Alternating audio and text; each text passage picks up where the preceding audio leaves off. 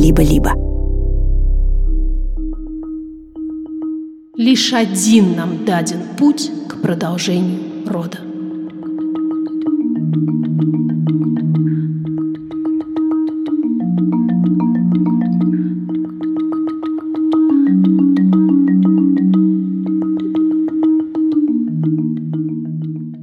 Здравствуйте, коллеги. Всем привет, дорогие. Это подкаст «Никакого правильно» студии «Либо-либо». Меня зовут Ксения Красильникова. Я Маша Карнович-Валуа. И вместе мы принтер и картридж.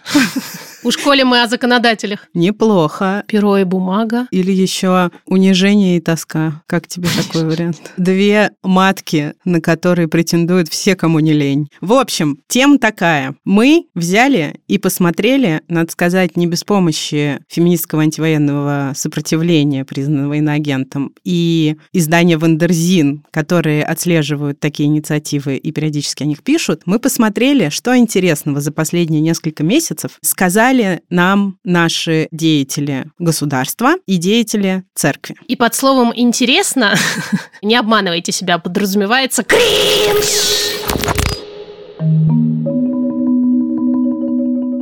У нас сегодня новый партнер. Классный, мы его уже успели полюбить и воспользоваться тем, что этот партнер нам предлагает. Это онлайн-лекторий «Синхронизация». Честно говоря, я очень давно хотела поучиться синхронизации, потому что каждый курс выглядит заранее как что-то очень ценное, нужное и важное. А я училась у синхронизации в те далекие и прекрасные времена, когда еще можно было даже на физические очные лекции ходить. И это было большое-большое удовольствие. И вот, наконец, звезды сошлись. Мы подружились с синхронизацией, и теперь она наш партнер. Мы рады? Мы рады. Рады. Да, вот прямо сейчас мы рады. Дальше в этом эпизоде мы рады не будем. Это наша совместная рубрика, в которой мы рассказываем о классных курсах от синхронизации. И мы решили, что в этом нам поможет чат GPT. Вот такие мы творческие личности, вот так мы подходим к рекламе. Роботы работают на нас. Наконец-то! Мы попросили сегодня чат GPT представить вам и нам курс по психологии, который называется «Психология, личность и саморазвитие». Задание искусственному интеллекту было такое. Напиши короткое эссе по теме психологических травм детства в стиле Евгения Петросяна. Ну что, дорогие друзья, давайте поговорим о психологических травмах детства, которые, бывает, в русской действительности превращаются в настоящие номера в стиле юмор по-русски. Когда я был маленьким, мои родители учили меня готовиться к экзаменам. Если не выучишь на пятерку, будешь мыть полы всю жизнь, говорили они. А еще они уговаривали меня есть морковь. Она делает глаза яркими. А еще у нас была забавная традиция. Не гуляй, а то оборвешь ногу. Представляете, я даже не гулял, а все равно оборвал ногу. Психологические травмы – это не повод для грусти, а повод для смеха и мудрости. Ведь смех это наше спасение, и даже через него можно увидеть свет в конце тоннеля. Спасибо, Евгений Ваганович. Если вы не только сам себе юморист, но еще и сам себе исследователь себя, то курс от синхронизации психологии личности саморазвития вам определенно нужен. Там 8 вебинаров по 2 часа, и из этих занятий можно узнать, какими бывают типы личности. Мы не очень любим типологию, но все равно рекомендуем, потому что можно брать из этого то, что нужно вам. Можно узнать, как формируется характер, зачем нужны те самые травмы, и что такое самооценка, и нужна ли нам цель в жизни.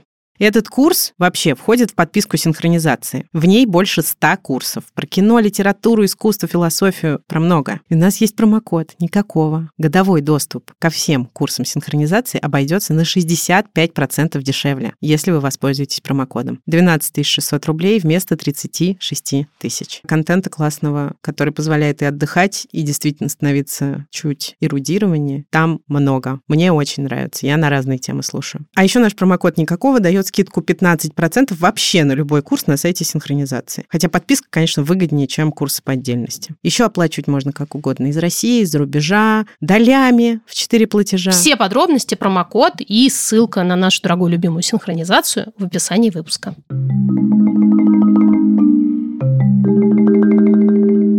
Важно сделать два дисклеймера. Мы не стремимся оскорбить чувства верующих. Второе, мы понимаем, что живем не в России, и, строго говоря, эти инициативы не могут добраться до нас непосредственно, но, будучи так или иначе в российском контексте и переживая о том, что происходит в родной стране, мы не готовы об этом молчать. При этом у нас нет цели сделать так, чтобы вы тоже оказались удручены и чувствовали тоску по поводу всего этого трэша. Скорее, нам важно просто замечать и рефлексировать, что такое происходит. И как-то доступным нам способом против этого восставать, потому что это ровно то, против чего мы боремся, а именно это насилие, это жесточайшее нарушение границ женщин, это неучитывание очевидного, довольно плохого социального контекста, который существует в России. И если суммировать всю эту речь, это пиздец.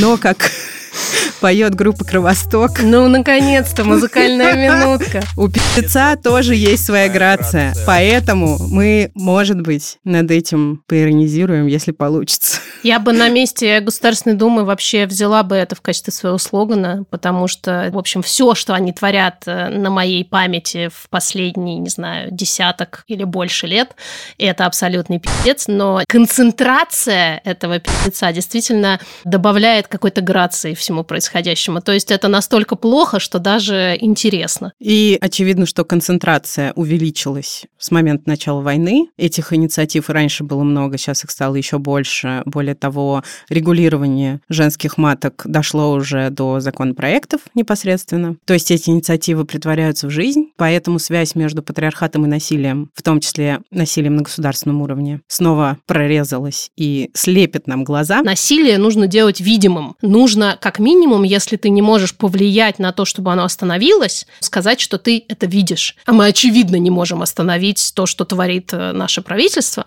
но, по крайней мере, мне кажется важным видеть это, говорить об этом, особенно нам, людям, которые находятся в условной безопасности, будучи не внутри страны. Даже не для них, а для других людей, для других женщин. Говорить, мы видим, что с вами пытаются сделать, и мы против. И, может быть, это мало, но это как будто что-то. Да.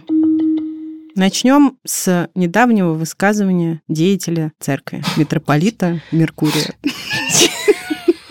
Вспоминается стикер-пак «Меркурица». Да много что еще вспоминается. Окей. Так вот, 22 сентября митрополит Меркурий сказал, что жизнь родителя заключается не столько в том, чтобы родить, сколько в том, чтобы сделать это с благословения Божьего. Он назвал противоестественным вмешательство в процесс зачатия. Речь идет, как вы понимаете, о репродуктивных технологиях. Митрополит Меркурий, не устану повторять, считает, что экстракорпоральное оплодотворение противоестественно. И дальше цитата. «Мария, прошу». У нас нет информации о том, что произойдет с этими детьми в дальнейшем. Я знаю несколько десятков семей, которые не молились, а наперекор Божьему промыслу решили искусственно создать жизнь. Машуль, ну что ж ты наперекор Божьему промыслу потопталась? Я знаю несколько десятков миллионов семей, которые не молились, а наперекор Божьему промыслу сексом занимались, чтобы создать жизнь. Ну, знаешь. Вот такая инфа, э, э, как его хотел сказать, товарищ Меркурий.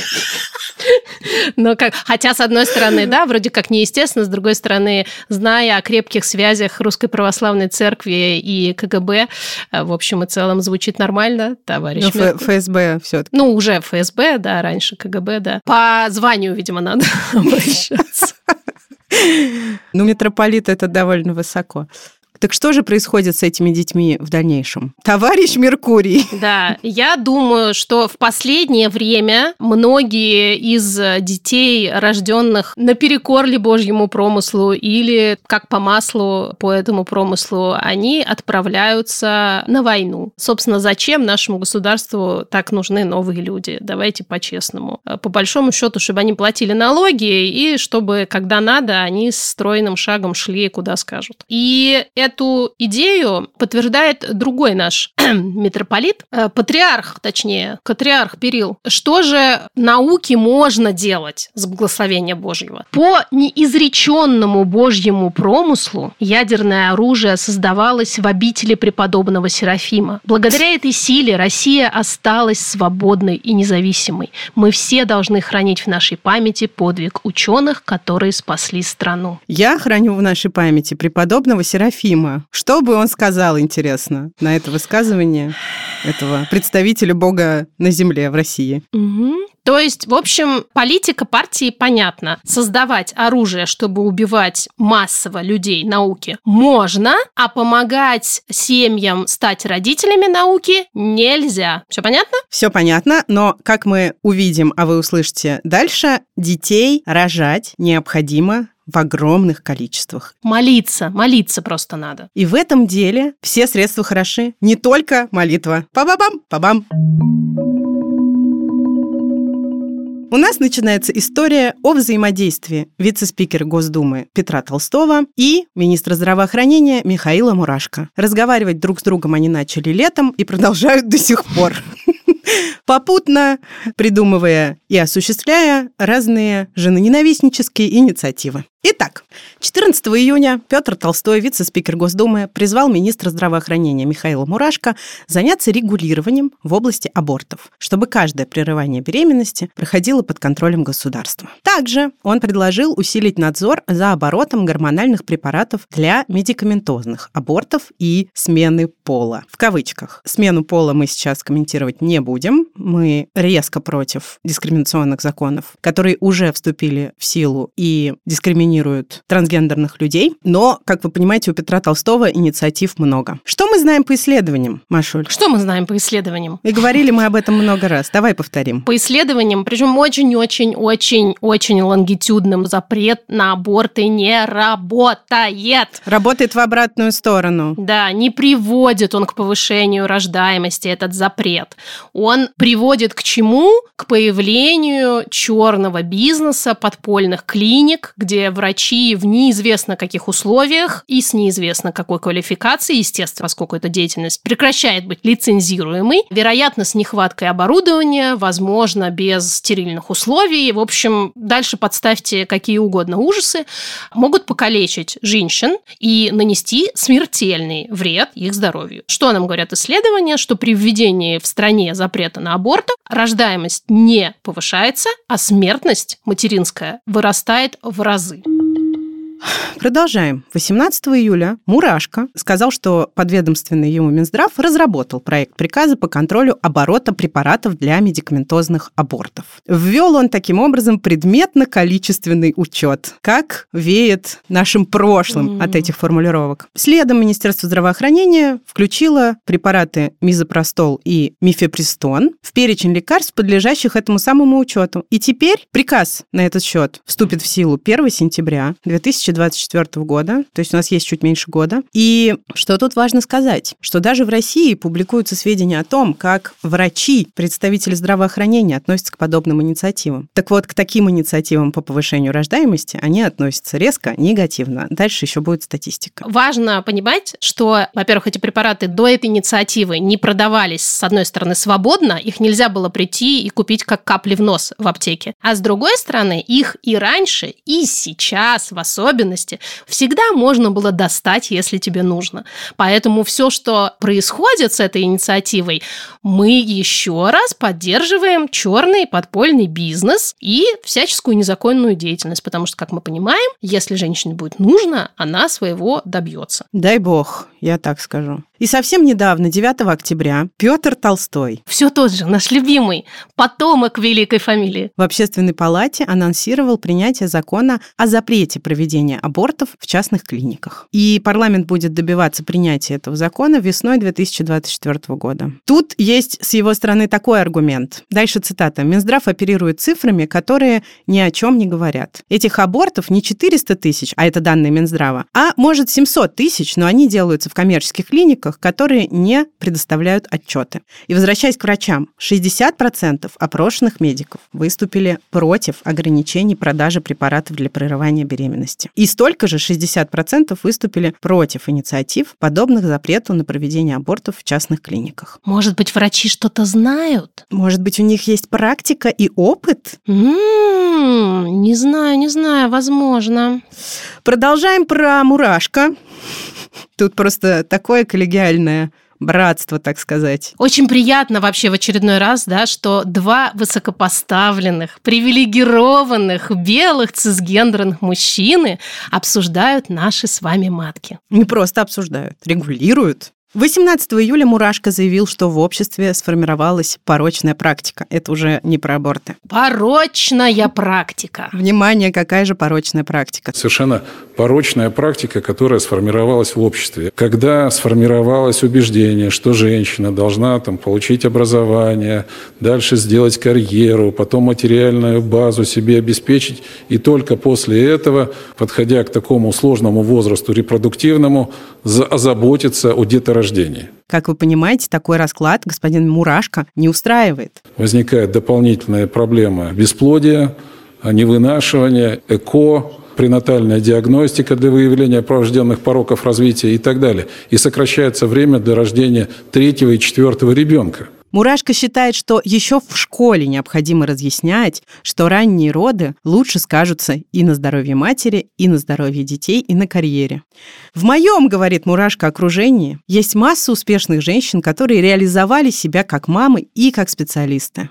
Тем временем мы-то что, спорить будем, не будем? Не будем. Да что нам тут спорить-то, господи? Куда же нам? У нас есть перепись населения, проведенная в 2023 году. Вот-вот, только что. Почти 5 миллионов семей больше 30% семей в России – это соло-матери с детьми. Представляете, сколько? Почти ровно треть. А что случилось? Я не знаю, может быть, они карьеру слишком строили? Ну, может, образование получали, по университетам бегали. Да. Книжки читали. Интересно, каково же их социальное положение в связи с этим? В порядке. Да? В порядке они. Никаких проблем не возникает. Нет. И живется им несложно. Они же реализовались как мамы. Конечно. И как специалисты специалисты тоже. Да. Наверняка многие из них, как специалистки, работают прекрасно, пока ребенок э, в саду.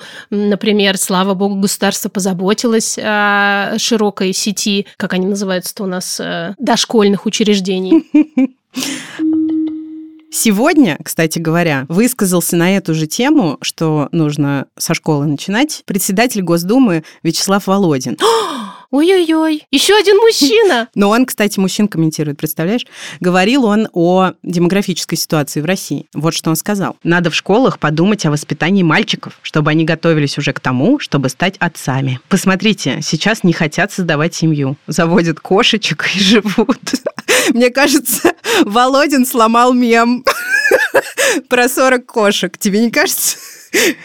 Это же было исключительно женской прерогативой кошечки. Да, Что произошло? Да. Мужчины завели кошечек. Да, я должна сказать, что сегодня это 20 октября, когда мы записываем этот эпизод. Ага, в общем, ага. всех нужно в школе обучать основам нравственности, патриотизма, конечно же, и улучшению демографической ситуации в стране, которая должна улучшаться вот такими вот методами, напрямую толкающими нас, как общество, к нищете, не побоюсь этого слова, очень тяжелой жизни, потому что очевидно, что матерям-одиночкам, которых треть, трудно жить, Особенно не имея карьеры и образования. Спасибо. Давайте так. Нашему дорогому государству это все очень заходит. Потому что чем хуже качество твоей жизни, тем меньше ты, собственно, за нее держишься. И тем меньше задаешь вопросов. Поэтому что, все хорошо, нарожали пачками и, как я уже сказала выше, стройными рядами пошли куда следует появляется женщина. 16 сентября министр семьи, труда и соцзащиты Башкортостана Ленара Иванова в эфире какого-то медиа сказала следующее.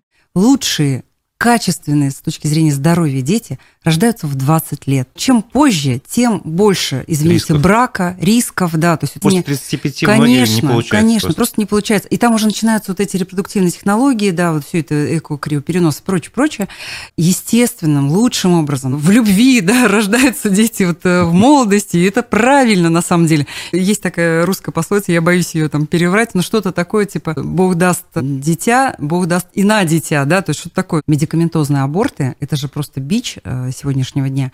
Почему? Потому что заплатил, и все, и как бы ты свободен. А иногда, если поддержать девушку, может быть, э, жизнь-то у нее по-другому сложилась бы, если бы она, например, вот это не сделала. Ну и там родители, э, тут работа психологов, тут прям вот можно, мы все можем помочь, э, если бы знали в какой-то ситуации, что вот, например, человек стоит перед, перед, перед выбором. выбором. Да. Кроме того, она заявила, что правильно и лучше рожать в молодом возрасте. Чиновница считает, что появление ребенка станет мотивацией для родителей развиваться и строить карьеру. Посмотрите, как все запутано. А после 35 женщины могут родить некачественного ребенка. То есть, смотрите, дети да, могут быть некачественные и бракованные. Да, я здесь сразу же зачитаю. Буква Е, дорогие дети в нашем букваре. Евгеника. Определение. Евгеника – это учение о селекции применительно к человеку, а также о путях улучшения его наследственных свойств. Учение было призвано бороться с явлениями вырождения в человеческом генофонде, то есть, собственно, это учение было посвящено тому, чтобы качественные дети рождались. Не бракованные. А некачественные бракованные не рождались. И что же мы знаем о Евгенике? Очень популярное было движение в свое время. Особенно в 30-е годы в Германии. А, ну, знаете, там такая была обстановочка напряженная в то время. И там был один такой лидер интересный, у которого была идея, что вот бывают одни люди, они как бы лучше других людей, а, соответственно, все остальные, они как бы не имеют права жить. И вот среди прочего, например, ученые, большие такие кавычки здесь ставим, которые занимались этой наукой, большие кавычки здесь Жесточайшими ставим, способами. Они предполагали, что, например, люди с ментальными расстройствами не должны жить, гомосексуальные люди тоже не должны жить, люди с небелым цветом кожи не должны жить. Ну и, естественно, люди с еврейской кровью жить тоже не должны, потому что они некачественные и, как нам сказала госпожа Иванова, бракованные. Я вот, между прочим, в 35 родила своего некачественного с точки зрения Ленары ребенка, потому что у него есть нейроотличия, и совершенно очевидно, я подтверждаю ее слова, потому что 35 я так вот прям вот могла бы, но не успела, конечно. Вот если бы я, наверное, на годик годик раньше родила, скорее всего, мой ребенок был бы более качественным. И вот что ж теперь делать? Непонятно. Так подожди, мы же знаем, использовала репродуктивные технологии. А, ну это, да, не, не молилась и как бы тут... Чего ж ты хотела? Тебе Меркурий говорил или нет? Мне Меркурий, понимаешь, он, он позже сказал. Опоздал. Алёша уже пять к этому моменту. Если бы он мне хоть раньше сказал, я бы, может, еще подумала. Помолилась бы нормально. Что ж, мы перелистываем на время страничку с деторождением, и на следующей страничке у нас Ф. Феминизм, да? Да. Так. Дамы и господа, Олег Матвеевичев. В одном из интервью Олег Олег. рассказал, почему феминизм – это экстремизм. В связи с чем выступили с такой инициативой признать феминизм э, экстремистской идеологией на территории России? С чем это связано было? Я по своим убеждениям являюсь э, консерватором и э, очень давно, давным-давно это было так. И для меня, в общем-то, всегда было очевидно, что феминизм – это э, уничтожение наших женщин. Одну и секунду. их мозгов. Нашим женщинам кто только мозги не промывает. Почему именно экстремизм? Да, ну это действительно тоталитарная секта, э, феминистские вот эти все организации – которые вербуют, как правило, себе сторонники э, девушек с проблемами. То есть это и девочки из неполных семей, как правило, безотцовщина какая-то, какие-то проблемы с э, мужчинами, какие-то проблемы с, так сказать, э, может быть, и сексуальной ориентацией, потому что очень большая их часть это, так сказать, лесбиянки, да, вот эти самые, вот, которые э, настаивают на том, что их выбор такой, он правильный, и всех стремятся в эту веру обратить. Вот. Поэтому тоталитарная секта, да, сто процентов. Но, как вы правильно сказали, да, какие только инфо-цыгане не промывают мозги, но дело в том, что влияние феминистской вот этой секты, оно недооценено нами. То, что вы назвали в качестве каких-то блогерок, там, сообществ и прочих няшных историй, это видимая очень только часть айсберга. Самая основная масса, она как раз идет зачастую не под флагом феминизма, она идет под флагом некой поп-психологии, психологии отношений. И глянцевые журналы, всевозможные дзен Яндексы, э, значит, и прочие группы по отношениям, по психологическим советам и прочим, прочим, они заражены феминистской идеологией, хотя они у себя на лбу не пишут, что это феминизм. Но, тем не менее, используют их терминологию, используют их лексику, используют их а, методы работы, категориальный аппарат, то есть полностью эта идеология идет ну, дев, девочкам в мозг. Кроме этого, феминизмом заражены большая часть юридического сообщества, занимающегося семейными отношениями, так называемые юристы, которые по семейному праву специалисты. И вот там вы увидите огромное количество людей, которые тоже не говорят, что они занимаются феминизмом. Они просто у нас э, типа защищают права женщин во время развода, права на детей, алименты отстаивают, ну и так далее, и так далее. А на самом деле там э, вся идеология э, опять-таки присутствует. И вот благодаря работе вот этих э, двух китов, можно там еще и третьих всяких китов найти, да, но даже этих достаточно, да, у нас катастрофическая ситуация с демографией, особенно с институтом семьи. Поэтому в Госдуме подготовят законопроект о признании феминизма экстремистской идеологией. Было это в апреле 2023 года. Пока, насколько я понимаю, законопроект нигде не появился, но что же, ожидаем? Не теряем надежду, так сказать. Итак, Олег Матвейчев. Феминистки на Западе все против Путина, против России и за войну. Феминистки на Украине вообще заявили, что настоящий феминизм состоит в том, чтобы женщины служили вместе с мужчинами, воюя против русских. Наши феминистки являются просто агентурой Запада. Они занимаются разрушением традиционных ценностей. Их деятельность противоречит указу президента о поддержке традиционных ценностей. Они выступают за разводы, за бездетность, за аборты. В общем, действуют против демографической политики Российской Федерации. То есть тоже опять вышла на арену матка, смотрите, демографическая политика. Так где же законопроект? Сейчас он проходит оценку в комиссии по расследованию фактов вмешательства иностранных государств во внутренние дела России. Вот так, посмотрим, что с ним будет дальше. Но надо сказать, что вскоре после этих заявлений в Челябинске прошел массовый пикет против признания феминизма экстремизмом. Мне кажется, забавно, что этот эпизод отчасти звучит как длинный выпуск новостей. Вы нас за это простите. Аналитическая программа никакого правильно. Тогда же, когда прошел массовый пикет в Челябинске, в газете «Вечерняя Москва», которую бесплатно раздают в метро, напечатали стихотворение про агрессивный феминизм. Меня поразило здесь все. Рубрика в газете «Вечерняя Москва» называется «Вирши в тему». Вирши.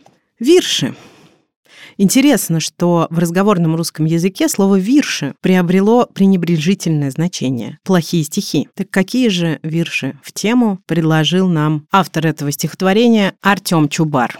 Природу не обманешь. Разговор с отцом за жизнь. Заводила кроха. Папа, папа, феминизм – это очень плохо. А, господи, я прочитала вместо макушку мошонку. И это было бы очень реалистично. Тяжело вздохнул отец, почесал макушку. Нужно правду, наконец, рассказать девчушке. Давай, давай. Рассказать девчушке. В общем, слушай, дочка, есть разные подходы. Люди ратуют за честь, равенство, свободы, совесть, равные права и трудооплату. Это верные слова. Дураку понятно. Рифмы-то, рифмы какие. Ага. Одинаково важны женщины, мужчины для развития страны. Но беды и причина – оголтелое бабье с их радикализмом. Извратили, ё-моё, сущность феминизма. Не свобода атаков, яблоко раздора. Им сгнобить бы мужиков надо без разбора. Не звести нас до скота, бессловесных тварей. То-то будет лепота. И в чумном угаре все, что строили до них, много поколений, уничтожить в один миг рада без сомнений. Только вот не обмануть матушку природу. Лишь один нам даден путь к продолжению рода. Я считаю, что нам даден заголовок к этому эпизоду, который звучит так «Оголтелое бабье». Это мы. И да, отдельно хочется отметить глагол «даден». Он великолепен. Даден, даден. Это может быть новый топоним. Даже не знаю название какого города мы предложили бы им заменить. Москва? Комментировать не будем больше, уже все. Ну а что, что тут комментировать Что тут скажешь? Оголтелое бабье. Сказал, что он вирши написал. Вирши, понимаешь? А Артем Чубар. За четверть века в журналистике, на минуточку. Во всех видах СМИ. В одной лишь вечерке сменил с десяток должностей, что, конечно, говорит о нем как о хорошем сотруднике, с которым все хотели работать. В каждой редакции просто говорили, Артем, Артем, когда же ты к нам уже перейдешь? Он говорит, ну ладно, перехожу, перехожу. Рифмует лет с 13-14, но за поэзию это не считает. Господи, слава тебе Богу, а! Характеризуя это как стихоложество. Да. Продолжаем о феминизме. 7 сентября провластные СМИ написали об обнаружении на оккупированных территориях украинских пропагандистских комиксов о феминизме. И здесь, конечно же, прослеживается в очередной раз смысловая связка феминизма, экстремизма и Украины. Бдительные силовики пресекли канал распространения литературы экстремистского характера, среди которой были книги пропагандистского содержания. Среди книг обнаружили комиксы, популяризирующие идеи радикального феминизма. Как же выглядели эти идеи? Один из комиксов — книга «Краткая история украинского феминизма», а другой содержит сюжет, в котором православный мужчина избивает и насилует свою жену, после чего она убивает супруга и находит поддержку у другой женщины. И представляете, что, оказывается, сотрудники местных библиотек получали указания от Украинского Министерства культуры о том, чтобы выкладывать эту экстремистскую феминистскую литературу на видные места. М? А тех, кто отказывался этим заниматься, безжалостно штрафовали. Безжалостно. Не просто штрафовали. Можно так э, эмпатично штрафовать, по- по-доброму, а можно безжалостно. Что ж, коллеги, что ж, коллеги, скажем так, хорошим завершением этого длинного выпуска новостей будет рассказ о том, как генеральный директор благотворительного фонда «Женщины за жизнь» пролайферского благотворительного фонда Наталья Москвитина вошла в состав Общественной палаты Российской Федерации. Какая же речь ей в этом помогла? Слушаем. 90% женщин работают, а когда они тогда рожать-то должны, если мы хотим получить четвертого, пятого ребенка? В общем, Россия стоит перед лицом смерти. И э, сумасшедшее количество абортов говорят о том, что право на аборт есть, а права на материнство нет. Это что за геноцид наших людей? Врачи в государственных клиниках должны настроены быть только на одно, на рождение детей. И когда врач подсовывает бумажку, распишитесь, пожалуйста, что вы отказываетесь от психолога, это враг нашего народа.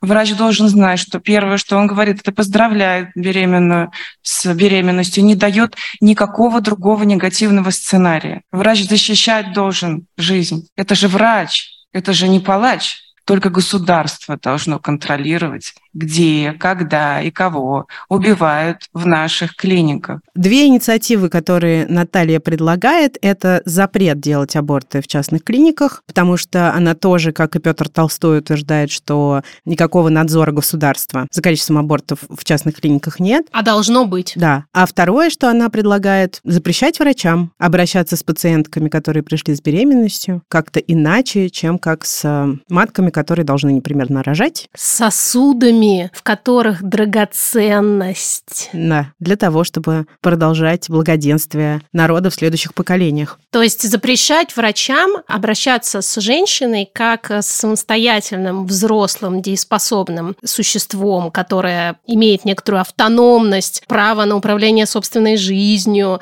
Надо просто тупо газлайтить получше женщину и говорить, ну что же вы, мамочка, улыбнитесь, что же вы не улыбаетесь? Что, у вас уже дома трое, и вам их не на что растить? Ну, мы же знаем, даст Бог зайку. Но не продолжайте, не продолжайте, мы знаем, чем заканчивается это. Кроме того, она говорит о том, что если, там другие слова использованы, это вольный пересказ, если врач видит у ребенка врожденную патологию, он не должен об этом говорить женщине.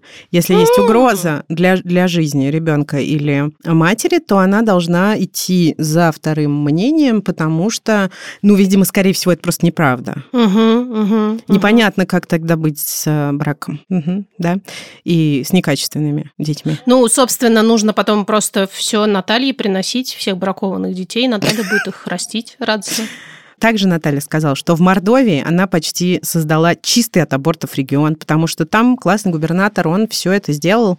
Почему же так Мгм. нельзя сделать на уровне всего государства? Действительно, почему? Вот э, хочется сказать, все-таки жаль, что Наталья родилась чуть позже своего времени. Опять же, в э, 30-е годы в Германии она бы настолько прекрасно бы себя чувствовала. Но зато сейчас она, видишь, процветает. Простите, что-то из этого, наверное, прозвучало цинично. Потому что, сука, это все цинично. Все, что они говорят, это просто, это... Мне нет слов. Считаю, что как мать бракованного ребенка, и более того, сама как бракованная женщина, и ты тоже, кстати, как бракованная женщина, мы в целом можем проявить некоторый цинизм. В интерпретации этих жутких, без привлечения слов, действий, инициатив. Да, потому что ни тебе, ни мне рожать, э, во-первых, было нельзя, это совершенно очевидно. И, собственно, жить-то нам тоже не очень нельзя.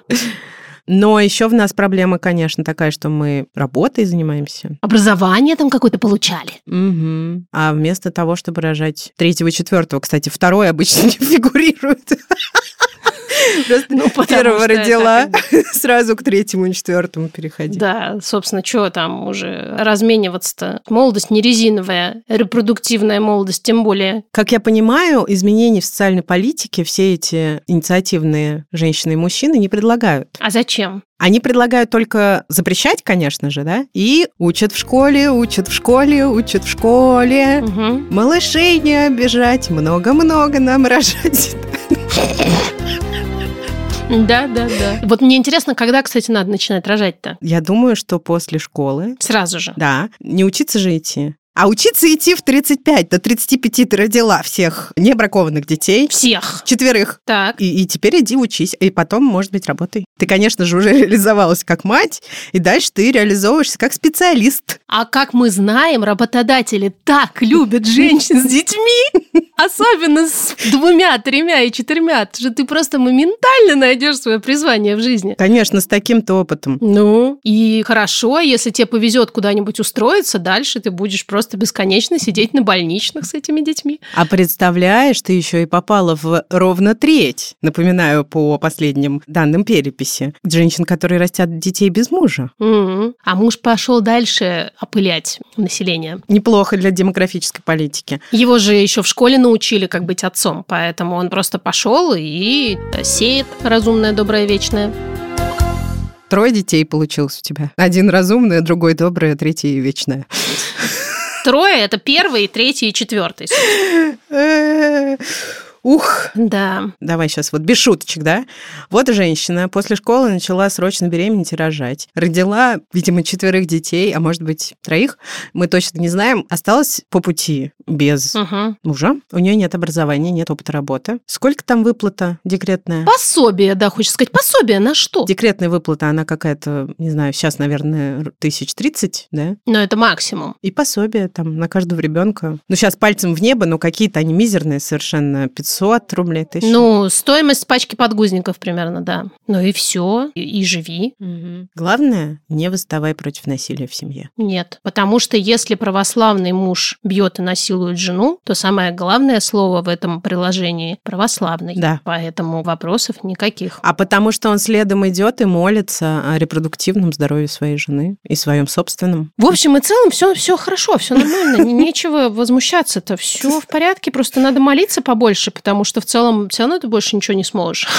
А на питание, одежду, образование для детей тоже молитва, говорят, хорошо помогает, духовная, так сказать, пища. Если без шуточек, надо сказать, что я э, лютой ненавистью ненавижу всех этих людей. Даже других слов подбирать не буду. Просто ненавижу. И я даже не знаю, кого больше, если честно, мужчин или женщин в этой ситуации, потому что понятно, что мы, как мы уже говорили, от женщин как будто бы ждешь большего понимания того, насколько все это жестоко, чудовищно и глупо. Машуль, а вот ты не думаешь, что этих женщин поглотила карьера? Карьерные амбиции, например. И они в списке приоритетов их случайно поставили чуть повыше. Просто Стыдновато. им так удается совмещать одно с другим, да? Да? Не знаю, я бы не хотела, конечно, так о них думать, потому что мне кажется, что в первую очередь они матери и жены, а уж потом какие-то общественные деятельницы.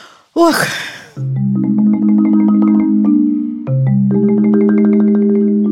Снова привет. Дело в том, что первую, как оказалось сейчас, часть этого эпизода мы записывали 20 октября, а сегодня 10 ноября. И мы решили записать его вторую часть, потому что наши законодатели совсем не остановились, а очень даже бодро продолжили. И мы даже нарушили свой производственный цикл, чтобы об этом рассказать. Пытаемся за ними угнаться. Сейчас мы перечислим несколько новостей, которые за этот небольшой период времени произошли. А то вдруг вы расслабились.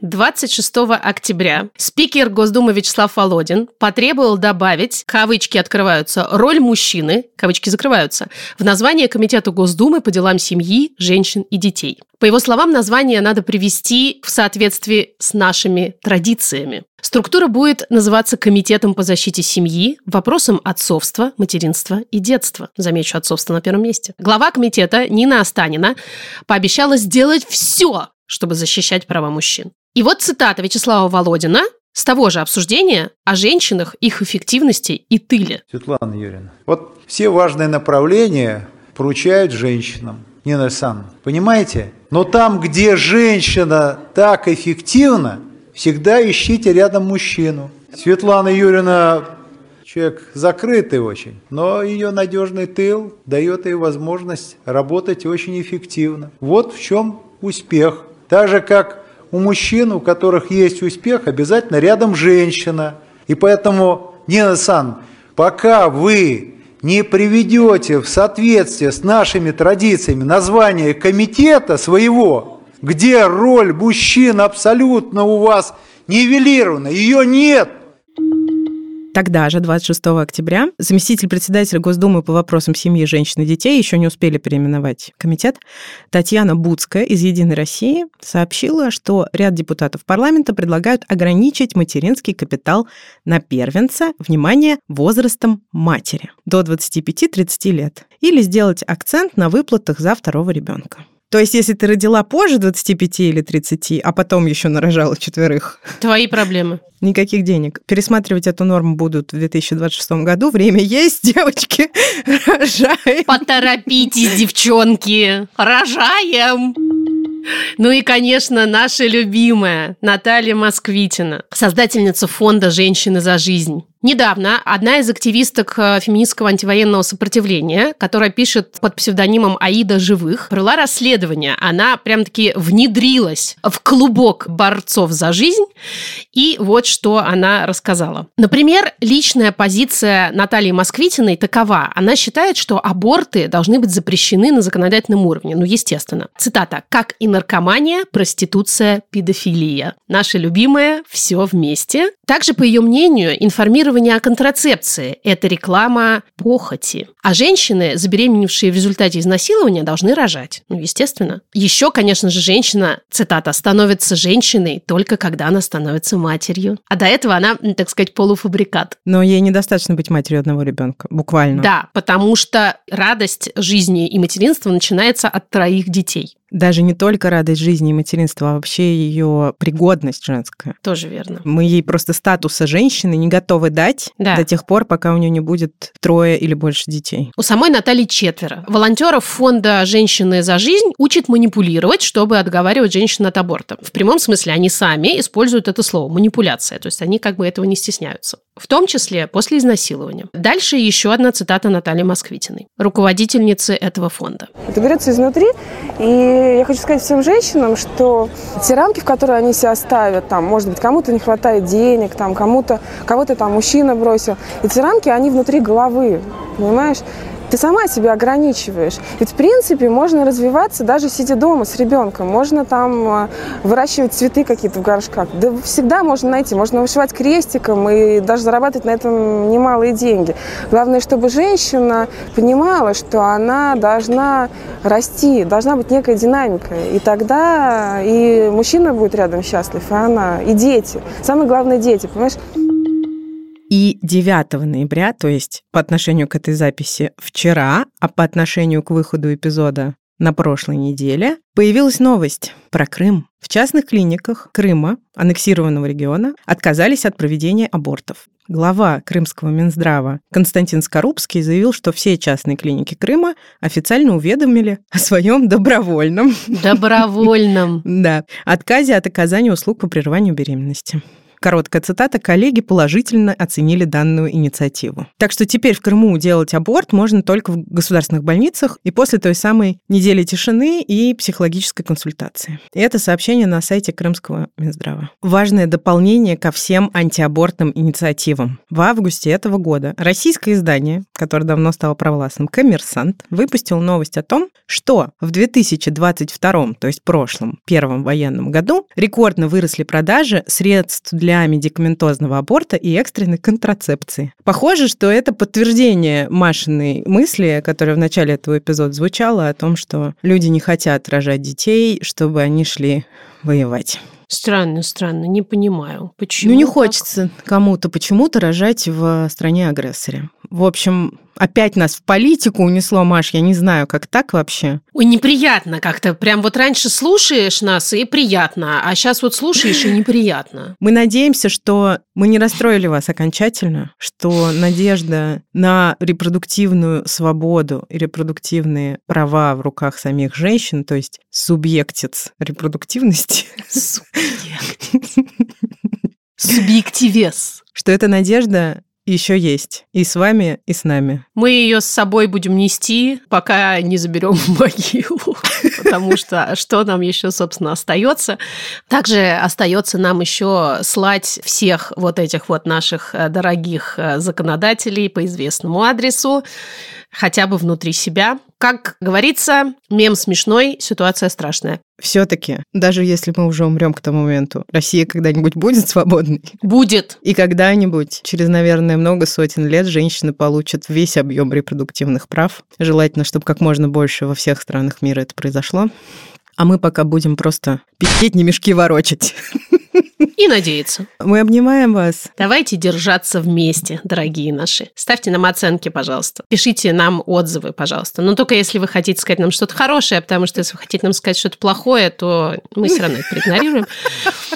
Мы грустим, мы собираем слезки в кулак, но на самом деле надо как-то работать с собой, Машуль, чтобы вот критику воспринимать. Конструктивно. Договорились. Вместе с нами конструктивно воспринимают критику наш э, звукорежиссер и саунд-дизайнер Юр Шустицкий, наша художница Наташа Полякова и наши дорогие продюсерки Юль Стреколовская и Лиль Чеснова. Пока-пока. Пока!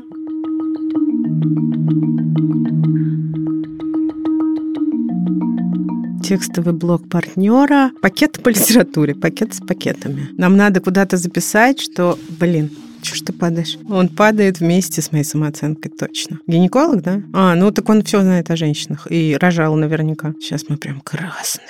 Сейчас еще капслог сделаю, чтобы текст на нас орал как следует.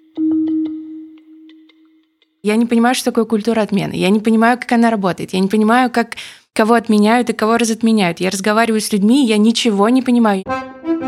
Привет!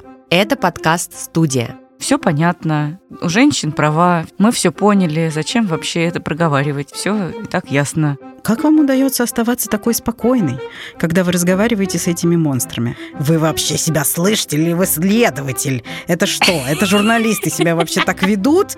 Настя, Полина и Даша сделали сезон «Мне за это ничего не будет». И теперь говорят друг с другом о том, как это было, зачем это было и почему такие расследования нам нужны. Извините, пожалуйста, за, возможно, очень необъективную оценку, но, на мой взгляд, раскаяние выглядит иначе. Почему вы, Настя, не сказали ни разу в своих подкастах, что не все мужчины такие? Какой хороший вопрос, гораздо лучше, чем утверждение. Да, я тоже был, была абьюзером и насильником. Что же теперь меня отменять? Этот выпуск вы можете послушать в подкасте «Студия». Его мы делаем специально для подписчиков «Либо-либо». Приходите к нам в закрытый телеграм-канал или в подписку «Либо-либо плюс» в Apple подкастах. Подписка – это лучший способ нас поддержать. Ссылки мы оставляем в описании.